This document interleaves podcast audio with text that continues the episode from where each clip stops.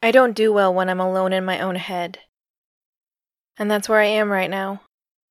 Alone, in an unfamiliar space, and in my own head. But I did hear from Lottie, and she's actually doing better, which is such a relief. But I can never seem to let myself be happy for long. Now I can't stop thinking that that maybe I shouldn't have taken that phone call. Oh, what is this? What is my problem? That I can be so paranoid as to want to be unreachable, and yet so desperate to be reachable. And I know what you're thinking, or what I hope you're thinking. It's different to want just one person to be able to talk to you than it is to want the whole world to be able to do it on a whim. But you don't understand. You don't know my dad. He's a foot in the door type guy, which is to say that he can always jam his foot into any door that catches his eye. The only real defense to that is to surround yourself with walls, not doors and I clearly haven't done that. But Lottie's doing better. I should focus on that. She's been doing better since I left. And that's a good sign, right? It means I have some time. I needed more time. I needed more time to make up for the unfortunate fact that I got delayed rightfully delayed. Well, I needed to redirect. That part was rightful. Burning down the library I had visited and apparently loved wasn't rightful in the slightest. Wise or not, because there was no point in doing it, and a very good reason in Lottie to not do it at all. I was going to go visit, it was some. It was some small taste of familiarity, a theoretical familiarity, that I was desperate to have back. Sure, the first time I went, nothing came back, and even talking to Rain did practically nothing. But I'm still stupidly hopeful, deep down. That's what her name turned out to be. Rain. I don't think I mentioned that. I probably should have, but it's been. It's been hard. Everything's been hard. And I'm so tired.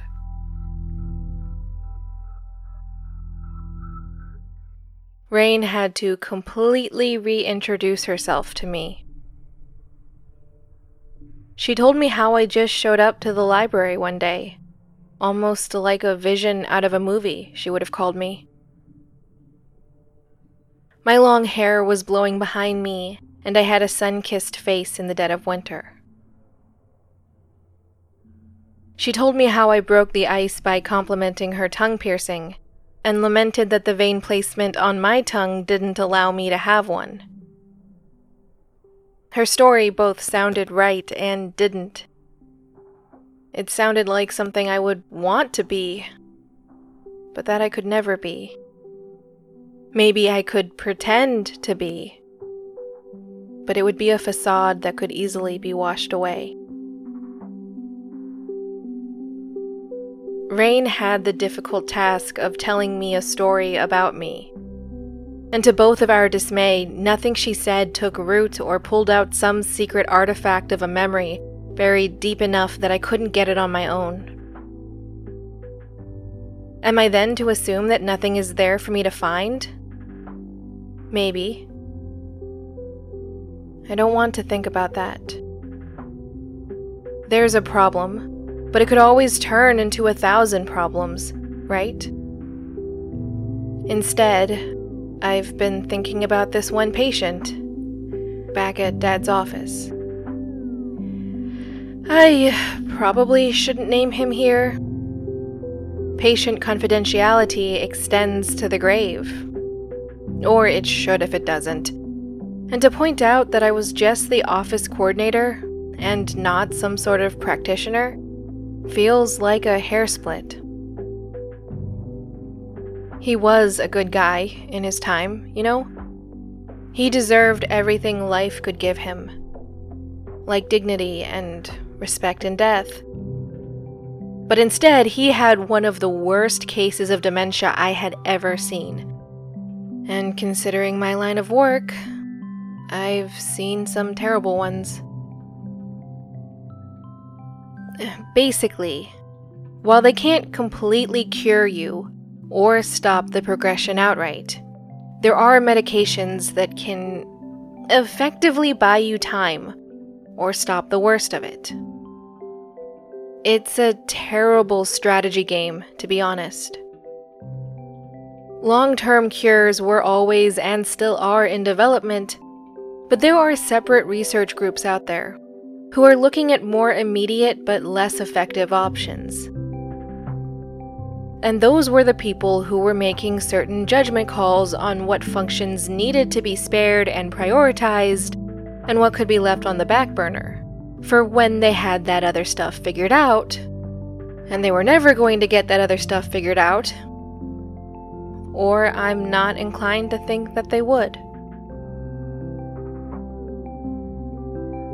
I had so many opinions on their decisions and why they probably made them. But then this patient came in, and the point, right? This patient despite all the signs and symptoms that come with this condition in the beginning, never sought medical intervention and sold the image of perfect health incredibly well to his children. He was able to do so in part because they were so far away, and phone calls were kept brief because, seemingly, the children had their own lives to handle and they were happy to hear their dad give them that blessing. They were happy that their dad was giving them so much freedom when so many other parents seemed overbearing. The problem is, that wasn't the truth. He wasn't feeling well, but he didn't think it was a severe problem, so he never told them. It wasn't until a child happened to swing by during a layover that anyone could see how bad his condition had gotten. In fact, no one knew he had it in the first place. Early intervention with the medication I was so inclined to be suspicious of could have bought him about 10 years of relative normalcy, and then 5 years of a little less than that, and so on and so forth. On the other hand, Dad's late stage intervention gave him four years of. of I don't even know. But I wouldn't want that for myself. Cold as it is to say, everything about him was incredibly disturbing to witness. I hated to see him. I hated it when he came by. I would throw up in the bathroom after encountering him. And that isn't professional at all. That makes me, on some level, a not great person, but it was my human reaction to what I was going to call a nightmare. And I also got this divisive, cold, and insensitive thought in my head about him. Blaming him for this. Like, how could you not have known something was wrong in the beginning when everyone could have still helped you? How could it have gotten to this point? How was he that stupid? but he wasn't stupid. I was being incredibly defensive and destructive. You can't expect people to have all the answers. You can't expect people who aren't in that profession to be able to read situations like that. I've been thinking about that a lot because Rain clearly didn't know how hard I was lying, and I didn't know how to back down and neither of us knew what that moment would mean.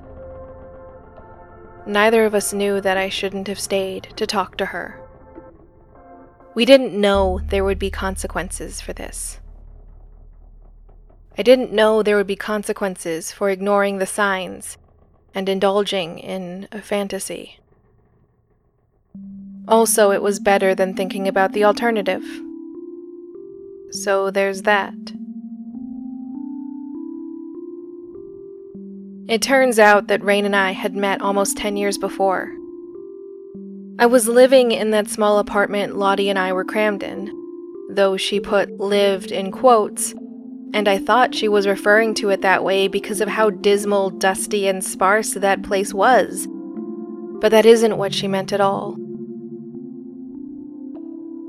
There's a lot about your life you never told me, she said. And sure, you'd expect that. Friends can't just tell friends everything. For one, there are time limits to conversations, implicit or otherwise, and on the other hand, friendship is an act of carefully considered disclosure. Personally, I tend to be more private.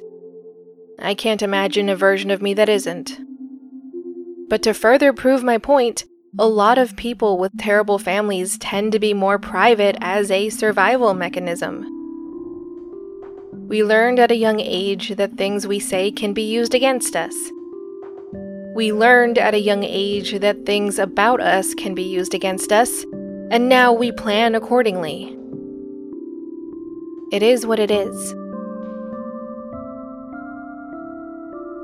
Rain didn't know how I was able to afford that place, but I bought it outright and under the table. The building isn't zoned as a multifamily structure, despite it obviously being that when you look at the floor layout. So the various residents have to keep themselves scarce and cannot leave a paper trail. And that all promised to be a disaster. But I, apparently, was willing to deal with that later if it ever came up. It was more important to me that my name not be attached to any address. Besides, I apparently rationalized to her when she was concerned. I wasn't there all the time anyway. Of course, I asked her why this was, but she didn't know. She didn't know where I was all the time or what I did to get the money that let me make such a bizarre purchase. It all just happened to work out for me. She was almost jealous of that, in fact, but she never said it. Because it was clearly a double edged sword. I was fine, but I was temporarily fine. I was fine right then while still looking over my shoulder for something I never mentioned to her. There were no pieces for her to put together. We never talked about anything like that. Instead, we talked about literature and movies or her many problems, never mine. And for a while, she was okay with that. She thought that conversation was going to come someday. And then it didn't. And then I stopped coming by at all. No clear explanation given. I was just gone. No goodbyes, no anything.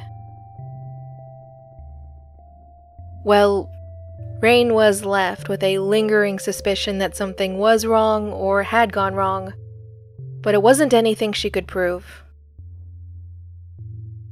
Enigmas can disappear at any time, it turns out, and no one bothers to seek them out.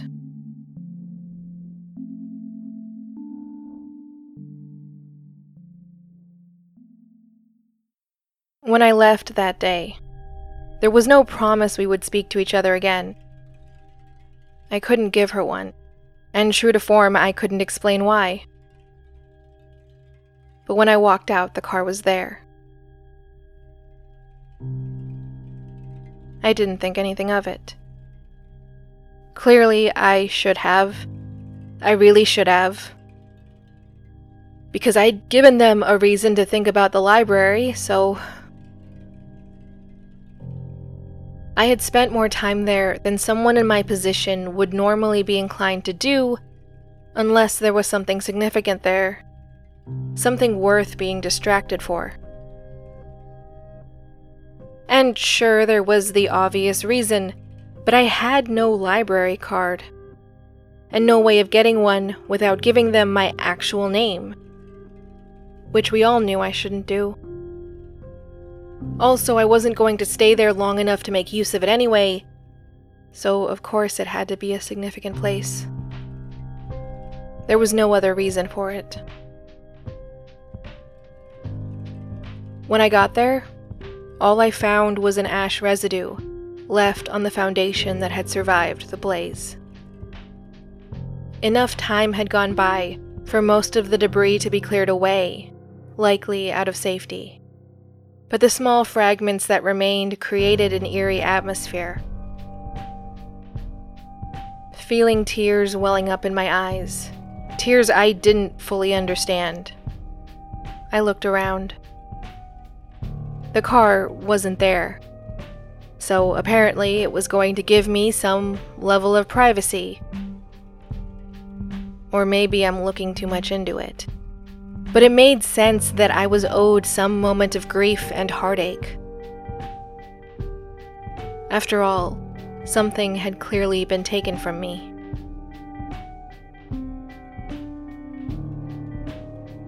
I asked around, trying to figure out what happened to that building, specifically what caused the fire, but I didn't get a good answer. Or I didn't think I had a good answer, even if that answer was consistent. Apparently, it was an electrical fire and faulty containment system coming together. All that paper just went up in a moment without those guards, and sure, okay, I get it. It didn't seem like arson. There was no igniter fluid or accelerant or anything like that. But there were multiple parts to that fire system. Or there had to be. I confess I can't know for sure. But it's a building full of kindling. You'd have to go above and beyond to prevent a disaster. And everything failed at once? To me, that's suspicious. But honestly, in the moment, I couldn't think too much about that. I tried to figure out what happened to Rain, but no one knew who I was talking about. Even when I kept it vague and tried to ask about any employee, no one knew what I was talking about. Allegedly, there were no casualties in that building, but no one seemed to know for sure. And worse yet, no one seemed inclined to look into it. And I get it, but I also don't. It was enough for me to not go back into the apartment, though. I was left scrambling for some sort of alternative, some something like a safe house, in an area that wasn't entirely familiar to me. But I did it. Of course I did it. Of course I knew where to go.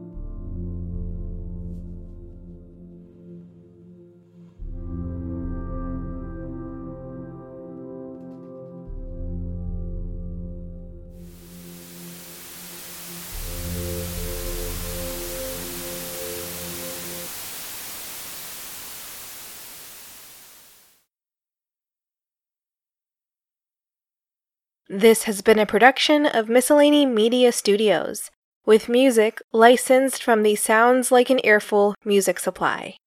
It was written, performed, edited, and produced by MJ Bailey. If you like the show, please consider leaving a review and or telling many friends about it. Thanks.